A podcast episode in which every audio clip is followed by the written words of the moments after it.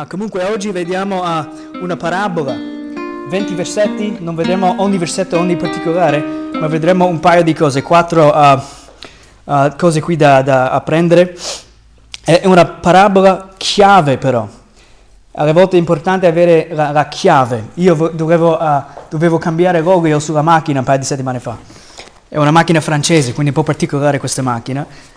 Metto tutto in aria, sotto, tolgo ogni parte, pronto soltanto svitare il tappo per far uscire tutto l'olio e guardo, un, ci vuole una chiave speciale perché è macchina francese, non possono essere come tutti e avere un pezzo normale che chiunque, anche un bambino può aprire. E non avevo questo ciò che mi serviva per aprire, ho dovuto abbandonare la missione e portare poi a pagare il meccanico per fare cambio di olio, che non è fine del mondo, però mi mancava la chiave. E questa, questa parabola viene definita da Gesù come una parabola chiave.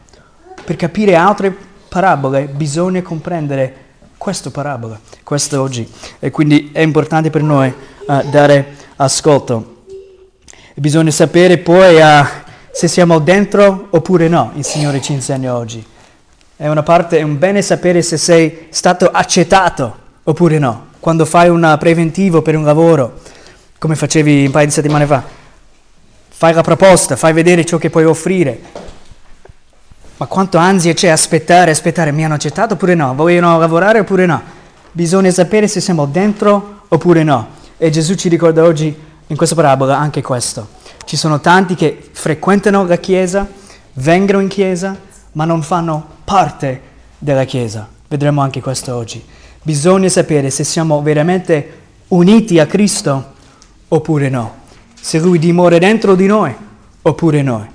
Oppure no. È possibile frequentare, fare ogni, ogni cosa che fanno cristiani e non essere un cristiano. Basta vedere Giuda Iscariot che camminava insieme con i dodici, uno dei dodici, ma non era veramente parte del gruppo, non era unito a, a Cristo in questo senso. Leggiamo il brano, preghiamo e poi leggiamo il brano e andiamo a vedere queste cose per noi oggi. Signore, di nuovo ti ringraziamo che possiamo stare insieme oggi e possiamo radunare. Abbiamo la parola vivente, abbiamo la parola tua, Signore, tenuta per noi, in modo perfetto. Eh, e ci illumina il cuore, ci, ci fa capire quando siamo uh, lontani, Signore, da te, ma ci fa capire anche la via della salvezza. Ci porta a te, Signore, a conoscerti meglio. E ci aiuta, Signore, uh, ci fa anche alle volte nascere in te per la salvezza. E ci guida, ci, ci istruisce in ogni modo. Perché il tuo parola, Signore, è accompagnato dallo Spirito Santo. E preghiamo, Signore, che tuo Spirito Santo oggi possa operare in ogni cuore qui presente oggi. Fa, Signore, che io uh, riesco a mantenere la voce, nonostante uh, la difficoltà di, di, respirare un po'. E aiutaci, Signore, anche a, a ricevere da te oggi. Dacci orecchi per udire, dacci orecchi per udire, Signore. E, e, e desiderio di mettere in pratica la tua parola, vivere secondo la tua parola. Guidami, Signore, e guidaci nel tuo nome, preghiamo. Amen. Marco 4, 1 a 20 ci dice questo. Gesù si mise di nuovo a insegnare presso il mare. Una gran folla si radunò intorno a lui. Di nuovo la scena è al mare, di nuovo una gran folla, tanta gente, ministero booming, tante cose da fare. Perciò egli montato su una barca, questa volta è entrata la barca. Vediamo la, la, la scena, Gesù in barca, il vento soffia, la barca si muove un po', come fanno ogni barca, la gente desiderosi, le persone desiderosi per sentire qualcosa dal maestro. Vi sedette stando in mare, mentre tutta la folla era a terra sulla riva. Versetto 2. Egli insegnava loro molte cose in, uh, in parabole e diceva loro nel suo insegnamento. Cos'è un parabola? Ah, prima di tutto, cos'è un parabola? Abbiamo conoscenza di cos'è una parabola? Come si può definire una parabola? Una storia. Una storia? Spesso sì.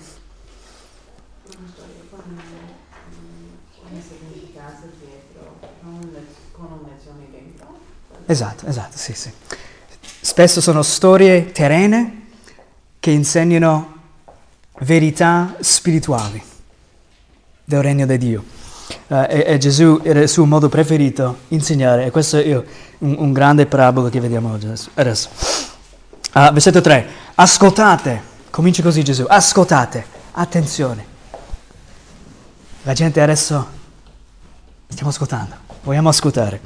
Il seminatore uscì a seminare. E per me fa venire una canzone in mente sempre, ogni volta che leggo questo, questo versetto qui, una- uno che mi ha discepolato per tanti anni nel, nel ministero, uh, mi ha dato queste cassette uh, dagli anni 70, musica italiana.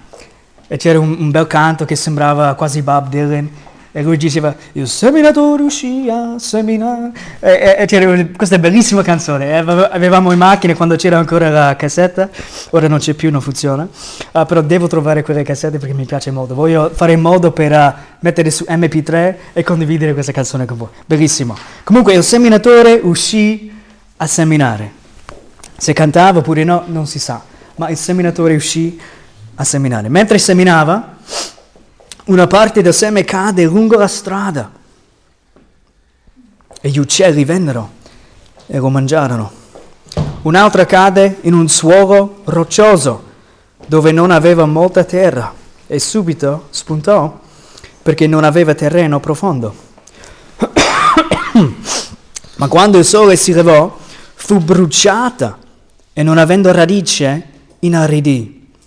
Un'altra cade fra le spine. Le spine crebbero e la soffocarono, ed essa non fece frutto. Altre parti caddero nella buona terra, portarono frutto che venne su e crebbe e giunsero a dare il 30, il 60 e il 100 per uno. Poi disse, e questa è la prima volta che vediamo Gesù dire questo in, Marco, in Vangelo di Marco, chi ha orecchi per udire, oda. Chi ha orecchi per udire, oda. Due significati qui. In modo semplice sta dicendo, ascolta quello che sto, sto dicendo, ascolta, ascoltate. Dall'altra parte sta parlando al cuore delle persone. Gesù è il sovrano sui cuori, su ogni persona. E dà orecchi per udire ad alcuni, mentre non dà a altri, al suo tempo. Io mi ricordo a New York c'era un uomo, ho conosciuto per solo due minuti, e mi dice subito la sua testimonianza, come ha conosciuto il Signore, come è stato salvato, era gioioso, mi ha lasciato una, la sua storia scritta, ha scritto la sua testimonianza, mi ha dato questo volantino, era emozionato per testimoniare e dirmi la sua testimonianza. E in poche parole lui mi diceva perché per 30 anni ogni tanto andava in chiesa per soddisfare la sua moglie che era credente e voleva sempre che lui diventa anche credente. Quindi per soddisfare la moglie ogni tanto andava anche lui in chiesa 30 anni. Ascoltava il predicatore e sentiva questo.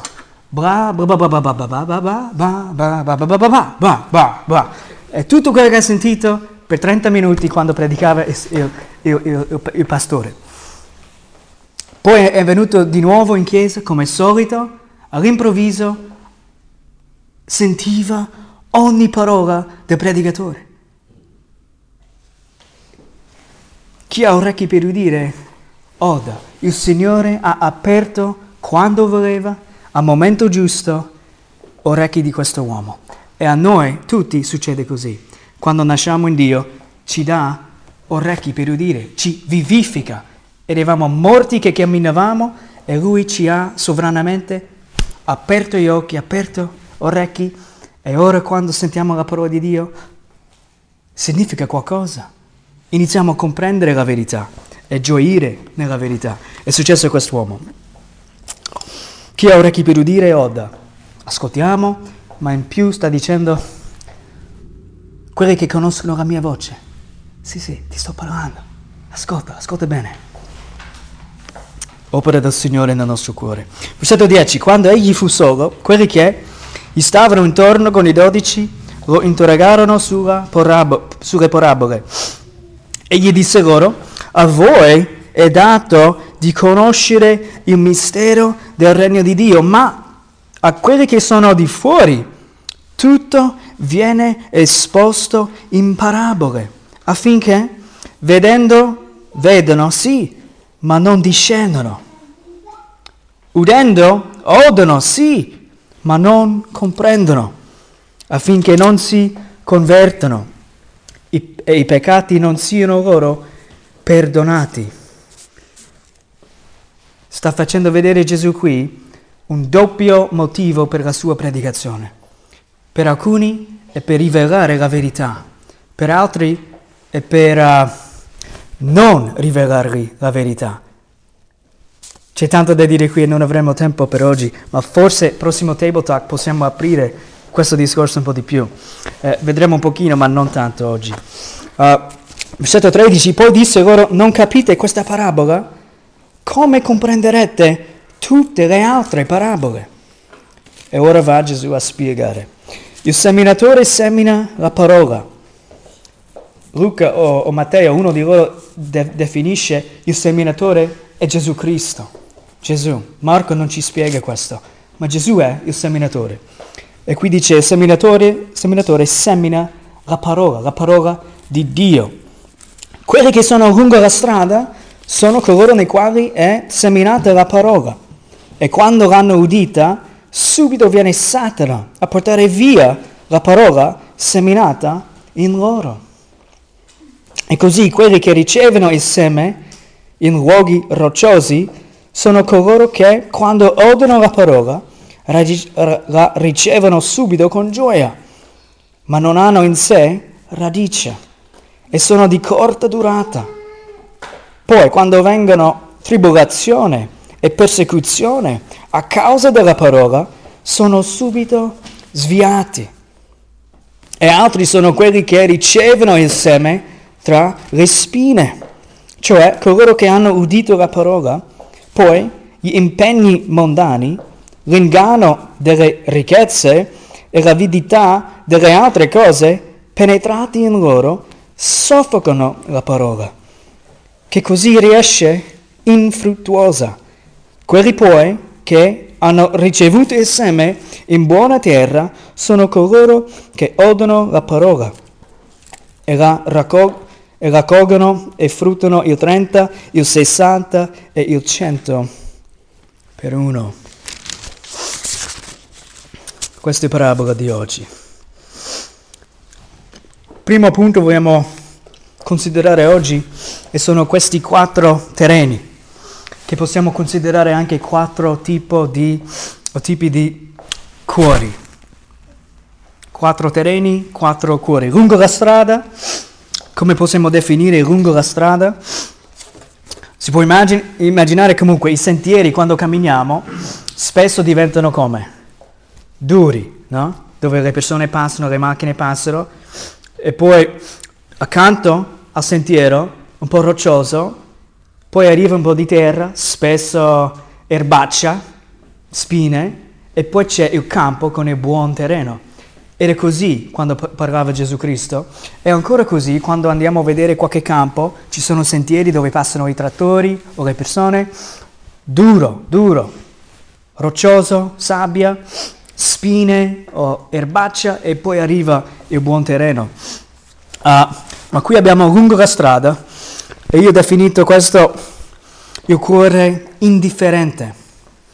Indifferente che viene mangiato dagli uccelli, oppure Satana porta via la parola quando seminata. I semi che cadono lì non trovano niente per, per crescere, è duro, niente. Il cuore indifferente è spesso il cuore che domina la terra chiamata Italia oggi. I cuori sono diventati induriti, spesso è così. La gente ha sentito parlare di Gesù Cristo, ma un Gesù Cristo. Molto spesso non è vero Gesù Cristo, ma nel nome di Gesù Cristo persone sono state uh, approfittate, cioè dovevano pagare tantissimi soldi per costruire grandi edifici chiamati chiese per tanti anni, per tanti secoli. La gente è stata, uh, ho sentito anche a Padova, uno ha rivelato che anni fa è stato violentato da due preti, zona di Padova, da bambino violentato. Nel nome di Dio sono, sono successe tantissime cose non da Dio. La gente poi, spesso qui, indifferente, un cuore lungo la strada. Arriva il seme, ah, interessante quello che mi sta dicendo, sì sì, sai però, non mi interessa, non mi interessa. Bene per te, bene per te. Io sto bene come sono, tu stai bene, bene, bene, bene, indifferente. Indifferenza è una ma- malattia come coronavirus che contamina questa, questa parte del mondo. È così, è purtroppo. Ma poi in modo anche personale spesso è così. L'uomo vuole ciò che vuole. Vogliamo vivere non per te, come la bella canzone abbiamo cantato, vogliamo vivere per noi, a crescere il nostro regno, avere ciò che a noi piace. È difficile contro la natura seguire Cristo, rinunciare a noi stessi, portare la croce e seguire a Lui. Il mondo non vuole Dio, in ogni modo cerca di eliminare Dio da, dalla vita. Lungo la strada è il cuore indifferente. Conosci questo tipo di persone? Conosci persone indifferenti? Bisogna pregare loro, bisogna pregare che il Signore, e solo Lui può cambiare il cuore, che Lui operi nelle loro vite. Il suolo roccioso, qui ho definito questo il cuore impulsivo, impulsivo, cioè sente la parola di Dio, sente buone cose da Dio, è ben diverso di quello che immaginavamo. Ah, Dio è buono, ah, Dio non è che mi vuole castigare sempre. Ah, bello, beh, sì, sì, sono con voi, sì, sì, sì. Vengano, impulsivi, vengano. E veloce come vengano, veloce vanno via pure. Spesso nel ministero abbiamo visto tante persone che vengono, è comodo, è bello, una novità, sembra una famiglia, boom, bam, bing, e poi qualsiasi cosa, dopo poco tempo, e vanno anche lì, vanno qua, vanno, trovano uh, soddisfazione in qualsiasi cosa. Uh, impulsive, crescono veloce, ma radice non c'è, fondamento non c'è. Chi è il Dio in cui credono? Non lo sanno ancora. Spesso è un Dio della loro immaginazione che vogliono adorare un Dio che accetta qualsiasi peccato, che ti permette di vivere come vuoi tu. Questo è spesso ciò che succede con uh, il suolo roccioso, il cuore impulsivo. Vengono e vanno. Fra le spine, un altro tipo di cuore, un, uh, un cuore preoccupato. Cresce, però viene soffocato. Da cosa? viene soffocato tra le spine siamo, vero? Sì. Tribolazione a causa della parola? Tribolazione e persecuzione. Cosa succede qui? Questi non hanno considerato bene cosa vuol dire essere un cristiano. La salvezza è un dono? Assolutamente sì, da ricevere, non si può meritare. Se uno pensa di aver meritato la salvezza in Dio, non ha capito ancora niente, non ha capito il Vangelo.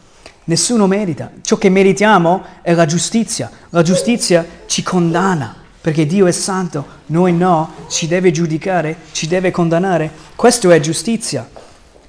Noi, i cristiani, i veri cristiani, hanno capito, abbiamo ricevuto soltanto misericordia da Dio. Meritiamo la morte, Dio la condanna, ci dà vita eterna, ci dà salvezza, il perdono, una volta e per sempre. Questi spesso vengono perché è tutto bello, tutto buono, positivo, ma non hanno calcolato cosa vuol dire. Gesù ha detto in modo molto chiaro, se vuoi seguirmi, bisogna rinunziare a te stesso quotidianamente. Venire a Cristo è un morire a te stesso, il tuo programma di vita. Venire a Cristo significa lasciarti indietro. Cristo è la tua vita e ciò che vuole Lui è ciò che vuole anche tu adesso. Sì, Signore, come vuoi tu? Dimmi, così lo faccio. Mi ha dato perdono, mi ha dato salvezza. Come posso piacerti adesso, Signore? Il poco tempo che, rim- che mi rimane ancora, voglio vivere per te, come la canzone bellissima abbiamo cantato oggi. Non dimentichiamoci questo. Se siamo qui in Cristo vivendo, viviamo per Lui. Lui è la vita. Ma questi non hanno calcolato bene. Arriva tribolazione a causa della parola, arriva difficoltà e scappano via. Spine, soffocano. Per ognuno di noi arrivano difficoltà, spine in abbondanza. Ma spesso anche noi siamo un po' pigri. Lasciamo ricrescere le spine. Dovremmo andare alla radice, tirare fuori qualsiasi cosa che ci vuole uh, ostacolare dal Signore. Almeno spaccarli un po' e creare un po' un modo per il sole arrivare. Ma siamo spesso pigri. Il bene di venire e stare insieme è che aiutiamoci a vicenda. Se hai qualcosa, sai, sulla testa, ti, ti aiuto io. Sistemiamo un po' uno l'altro per continuare a vivere e crescere bene nella grazia di Dio.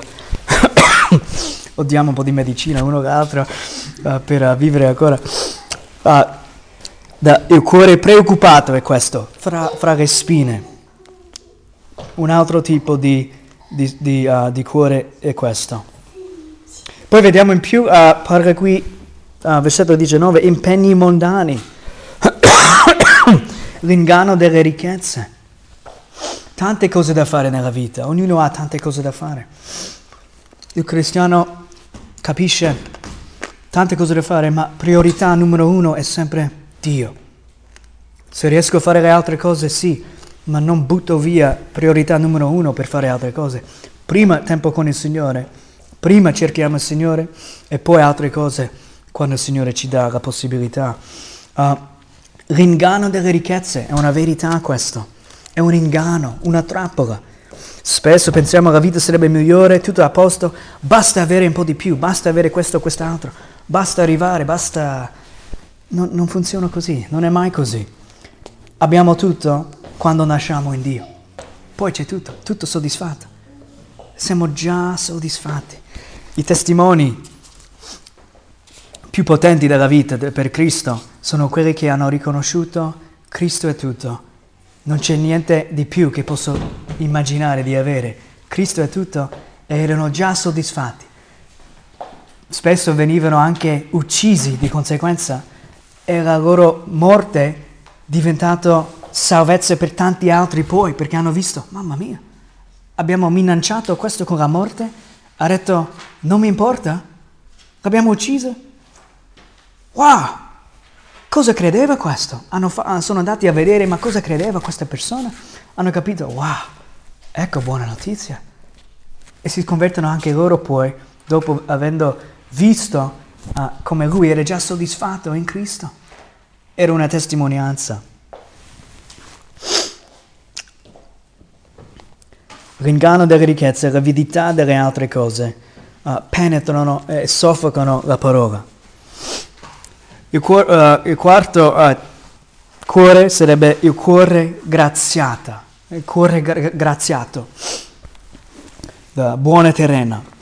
E qui vediamo il seminatore è sovrano anche su, sul cuore delle persone.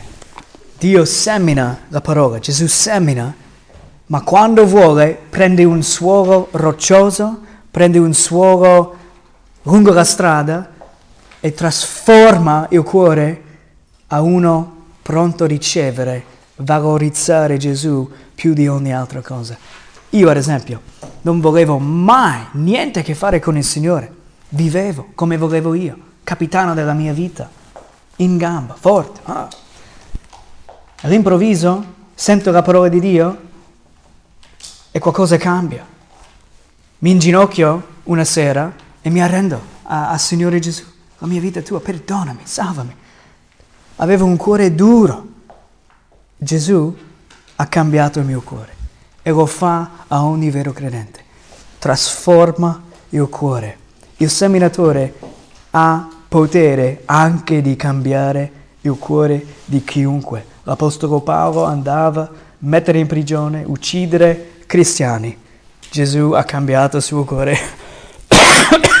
Scusate e poi è diventato un grande testimone per il Signore. E due terzi del Nuovo Testamento abbiamo per mano dell'Apostolo Paolo. Adesso, quattro tipo, uh, uh, tipi di su- suolo. Scusate. Ah, secondo punto qui, ah, la salvezza è del Signore. Un po' di acqua forse. Ah, la salvezza è del Signore. Un'altra cosa da comprendere oggi, portare a casa, è che la salvezza appartiene a Gesù. Spesso succede oggi, persone si salvano, vengono convertiti, adorano Cristo, vivono per Cristo, ma profondo nel cuore pensano, sì sì, ho, ho deciso di seguire Cristo, come la canzone, di nuovo. Ma non hanno capito, hai deciso di seguire Cristo perché prima Lui ha deciso di cambiare il tuo cuore. Gloria a Dio e a Dio soltanto. La salvezza appartiene al Signore. È Lui la salvezza. Noi non ci salviamo. Prima nasciamo in Dio e ora arriva la fede, il dono di Dio. Odiamo i nostri peccati perché siamo vivi adesso e amiamo Gesù Cristo. Ci ravvediamo e ci fidiamo a Cristo perché Lui ha operato in noi.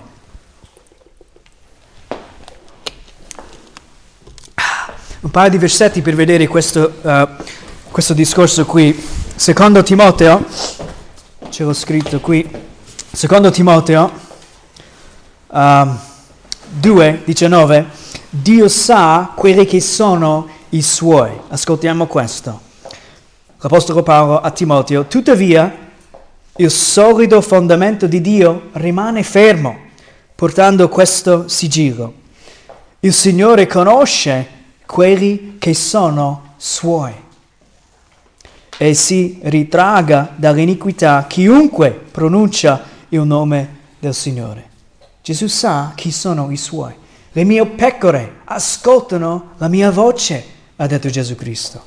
Giovanni 1, 11 a 13, discorso che la salvezza appartiene a Gesù Cristo, non abbiamo meritato la nostra salvezza, leggiamo questo, che siamo nati da Dio, ma cosa significa? Giovanni 1, 11 a 13.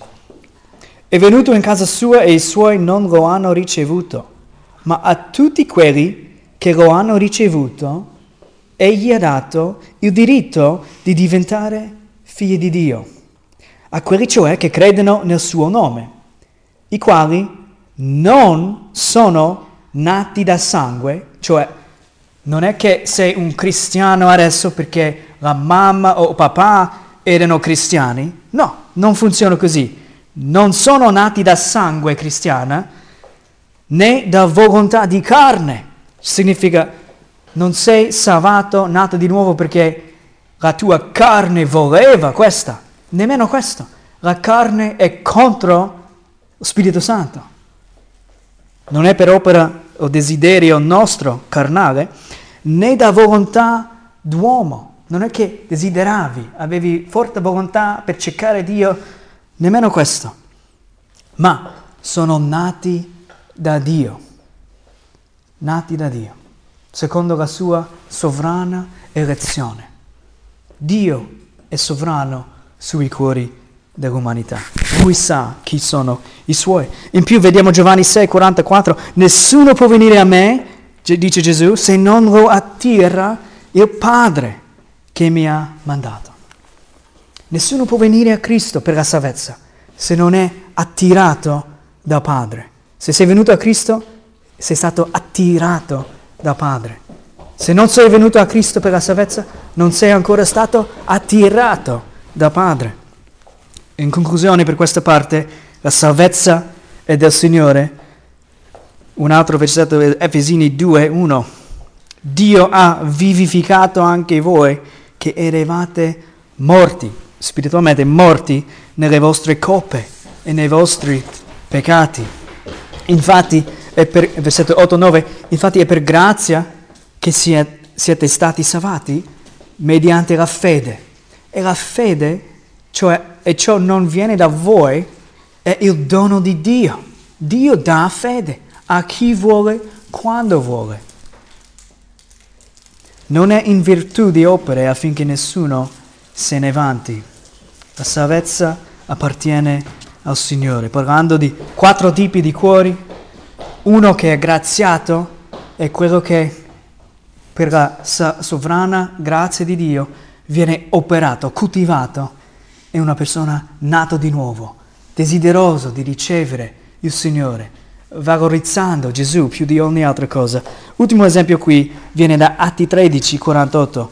E so che qui è un discorso molto lungo, c'è molto da dire, tantissimi versetti, questi sono un paio soltanto per darci un'idea della sovranità di Dio. Chi è questo seminatore?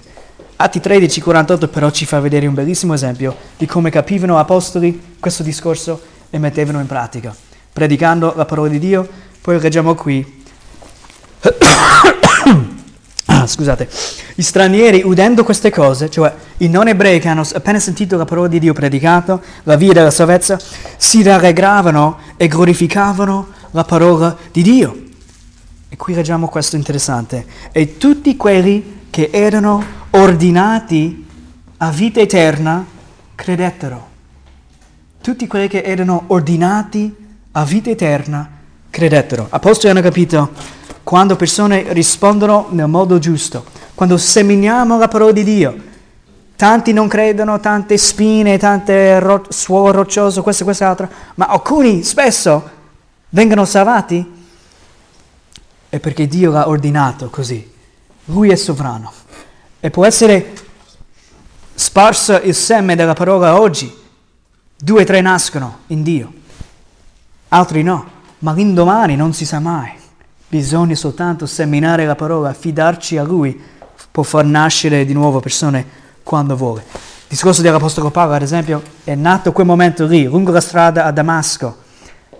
Dio sapeva che arriverà il suo giorno per la salvezza.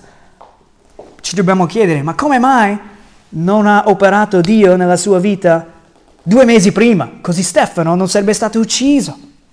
Era presente Paolo dicendo, sì sì, lapidatelo, come mai due mesi prima non si è convertito? Dio poteva fare così. Dio è sovrano, ha il piano, il piano perfetto e svolge suo piano ogni giorno, in modo perfetto. È arrivato il momento per la salvezza. Uh, andando avanti, per concludere, uh, abbiamo visto quattro di, uh, tipi di, di, di, cuori. La salvezza appartiene al Signore, è del Signore la salvezza. E qui questo discorso della uh, parabola chiave, versetto 13, apriamo un po' questo, velocemente. Uh, poi disse loro, non capite questa parabola? Come comprenderete tutte le altre parabole? E qui vediamo un discorso Gesù fa, esistono convertiti falsi, esistono, esistono. Matteo 7, 21, 23, leggiamo questo alcune delle parole più, come si può dire, più uh, ignorati del Nuovo Testamento, ma anche quelle più importanti che dovremmo ognuno di noi sentire e poi andare a esaminare il nostro cuore. Gesù ha detto così, non chiunque mi dice, Signore, Signore, entrerà nel regno dei cieli, ma chi fa la volontà del Padre mio che è nei cieli. Molti mi diranno in quel giorno, Signore, Signore, non abbiamo noi profetizzato in nome tuo e in nome tuo cacciato demoni e fatto in nome tuo, nome tuo molte opere potenti? Allora dichiarerò loro, io non vi ho mai conosciuti, allontanatevi da me, malfattori. Allontanatevi, non vi conosco, dice Gesù. Convertiti falsi, false converts, esistono nella Chiesa. Ha dato un'altra parabola una volta Gesù parlando di, di come due tipi di, di pianta crescono insieme. Sembrano la stessa cosa, sembrano entrambi di essere grano. E apostoli hanno detto, ma vuoi che, tu, vuoi che noi togliamo quelli non buoni? Perché dice, anche il nemico è venuto per seminare un altro seme in mezzo al vero e Gesù dice, no, no, lascia a me, all'ultimo giorno separerò quelli buoni da quelli non buoni. Lascia a me. Fa vedere che sempre nella Chiesa ci saranno persone che non sono veramente cristiani. Vengono, fanno parte, ma non sono ancora entrati, non sono ancora uniti ancora a Cristo, veramente. Capita, capita spesso. Noi bisogna rimanere fedeli e lasciamo a Lui alla fine sistemare tutto. Esiste nel mondo di teologia la Chiesa universale, visibile, cioè la Chiesa visibile è la Chiesa che noi vediamo oggi, ad esempio. Siamo la Chiesa, ok, sì, sì. La Chiesa invisibile è la Chiesa di veri credenti che solo Dio vede. Forse in mezzo a noi la metà non sono ancora veramente salvati. Pensiamo di essere 40 oggi? No. E siamo 20 agli occhi di Dio. Dio lo sa chi sono i suoi e chi non sono. Lasciamo a Lui alla fine distinguere.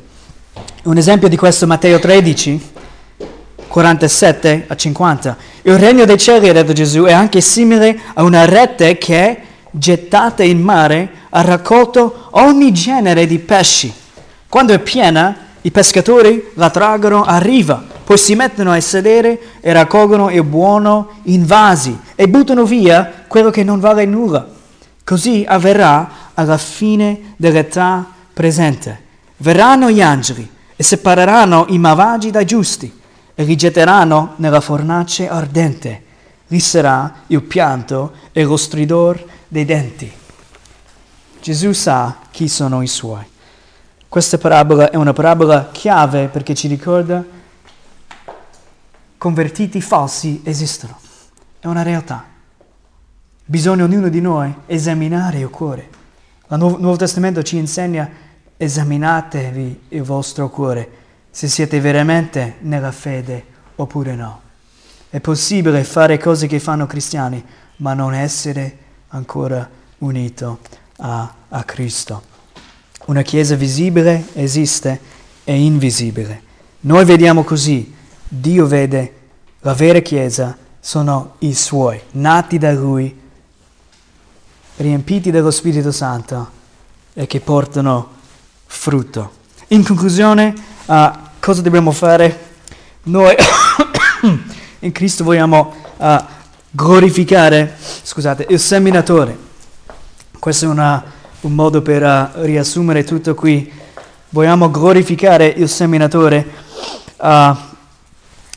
il compito maggiore o più grande che ha la Chiesa è di testimoniare della verità seminare la parola, predicare la parola, evangelizzare i persi. La gente va ogni giorno, 150.000 persone muoiono ogni giorno e cominciano la vita eterna separato dal Signore, in inferno. La loro salvezza abbiamo noi, bisogna noi annunciare, noi cristiani bisogna annunciare, ma spesso la Chiesa in ogni parte è la parte più debole della Chiesa. Andiamo all'inizio con gioia, entusiasmo, predicare, dire, eh, devi credere, devi ravvederti, credere Gesù, Gesù è vivo. Eh? E poi un po' di persecuzioni, un po' di difficoltà, ci prendono in giro una, un paio di rapidate, sai, e poi eh, perdi un po' la voglia, un po', capita. Ma Gesù, Dio, in mezzo a noi, si metteva a seminare la parola. Spesso succede che noi cristiani diventiamo professionali, andiamo poi ai seminari, andiamo a studiare questo e quest'altro, laurea, un'altra, questo e quest'altra, diventiamo dottorati e ora fare lavoro sporco è sotto di noi. Lavoro difficile, sai quante ore ho perso, dedicato a studiare questo e quest'altro, tanta informazione, oh, mi devo mettere con cravatta, mi devo essere come i professionisti, scrivere libri. Spesso succede in cristianesimo anche così. Invece di trovare la gioia, come Gesù, andare a chiunque con la buona notizia, pensiamo, ah, è sotto di noi. Spesso i migliori missionari sono quelli che non, non hanno master, non, hanno, non sono stati dottorati ancora, perché quelli che hanno master e dottorati spesso il lavoro di missionario è sotto di loro, ma non dovrebbe essere mai così. La più grande gioia che ha un cristiano è portare altri a Gesù Cristo. Come la gioia della vita è Cristo stesso. Parlare di Lui, portare altri a Lui, stessa cosa. Grande, grande gioia, grande privilegio. Ma se noi vogliamo vivere una vita uh, consacrata al Signore, vogliamo glorificare il seminatore Gesù Cristo, come si fa? Numero uno, per concludere in questi punti veloci, Bisogna essere salvato, prima di tutto. Non possiamo glorificare il seminatore se siamo ancora con il, il cuore roccioso, tra le spine o, o lungo la strada. Bisogna avere un cuore graziato. Cambia il mio cuore, Signore. Bisogna gridare Signore, cambia il mio cuore, dammi un nuovo cuore. Non voglio rimanere così nelle tenebre. Non voglio essere indifferente, Signore, a te. Cambia il mio cuore, fa qualche opera. Ho bisogno di te, Signore. Cambia il mio cuore. Bisogna essere salvato ravvedimento, abbandonare i peccati e fede in Cristo, l'opera sulla croce è compiuta, è finita, bisogna soltanto ricevere. Parliamo qui della nuova nascita, un nuovo cuore e un nuovo scopo di vita. Poi, per glorificare il seminatore, vivere per lui, bisogna rinunciare a te stesso, come ben detto Gesù Cristo. Quotidianamente bisogna prendere la tua croce Abbandona poi i tuoi peccati, abbandonali. Spesso pensiamo abbiamo bisogno di questo o quest'altro peccato, ci soddisfa, mi fa sentire comodo. Abbandonalo, è un peso, una, un cadavere morto che ti porti indietro. Abbandona il peccato, abbraccia Gesù. Ultimo, uh, un altro qui. Sii soddisfatto in Gesù. Se vuoi glorificare il seminatore, vuoi glorificare Dio ed è giusto, sii soddisfatto in Gesù. Ricordati, meditare su Gesù, la sua vita, le sue parole la, stai nella parola sua. Fa che Lui soddisfa il tuo cuore quotidianamente. Quando stai male, anche a letto, ricordati, ho già Cristo. Se questo è il mio ultimo giorno, non importa, ho Cristo, soddisfatto. Quando le cose vanno benissimo, quanto bene va, non è niente paragonabile a conoscere il mio Signore. Ottimo. Signore, tu sei tutto, tu sei il mio tesoro. Quando siamo già soddisfatti in Lui, Dio è glorificato. Vede che siamo completi. Lui ci soddisfa. E questo glorifica il nome di Dio. Altri vedono questo. Vivere per Dio. Santità di vita. Vivere in modo degno. Obbedienza da sale e luce, da cristiani. E semina la parola, anche noi. Gesù è il seminatore di questa parabola ma ogni discepolo che segue a lui diventa anche un seminatore. Abbiamo parole di vita, abbiamo la verità e ci è comandato in qualsiasi modo seminare la parola. Spesso significa semplicemente dire, quando persone ci dicono delle cose, ah ringrazio Dio, sì, oggi tutto ok. Seminare la parola. Altre volte, hai mai considerato cosa vuol dire essere un cristiano? Prendi questo volantino, portalo a casa. Pensaci un po', niente pressure. Altre volte iniziamo discorsi anche noi, intenzionalmente. Andiamo in piazza a parlare con persone, al parco, non importa, a seminare la parola.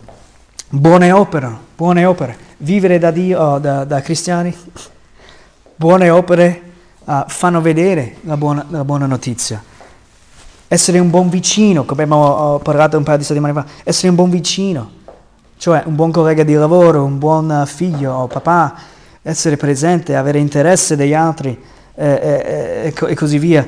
Anche questo è un modo per seminare, aprire la bocca soprattutto. E poi, dopo tutto questo, come vedremo anche la prossima settimana, uh, prossima parte di, di Marco, dormire bene. Vuoi glorificare Dio? Ti sei convertito? Hai abbandonato i tuoi peccati? Rinunciato a te stesso anche oggi? Sei soddisfatto in Cristo? Ora vivi per Lui con il suo aiuto?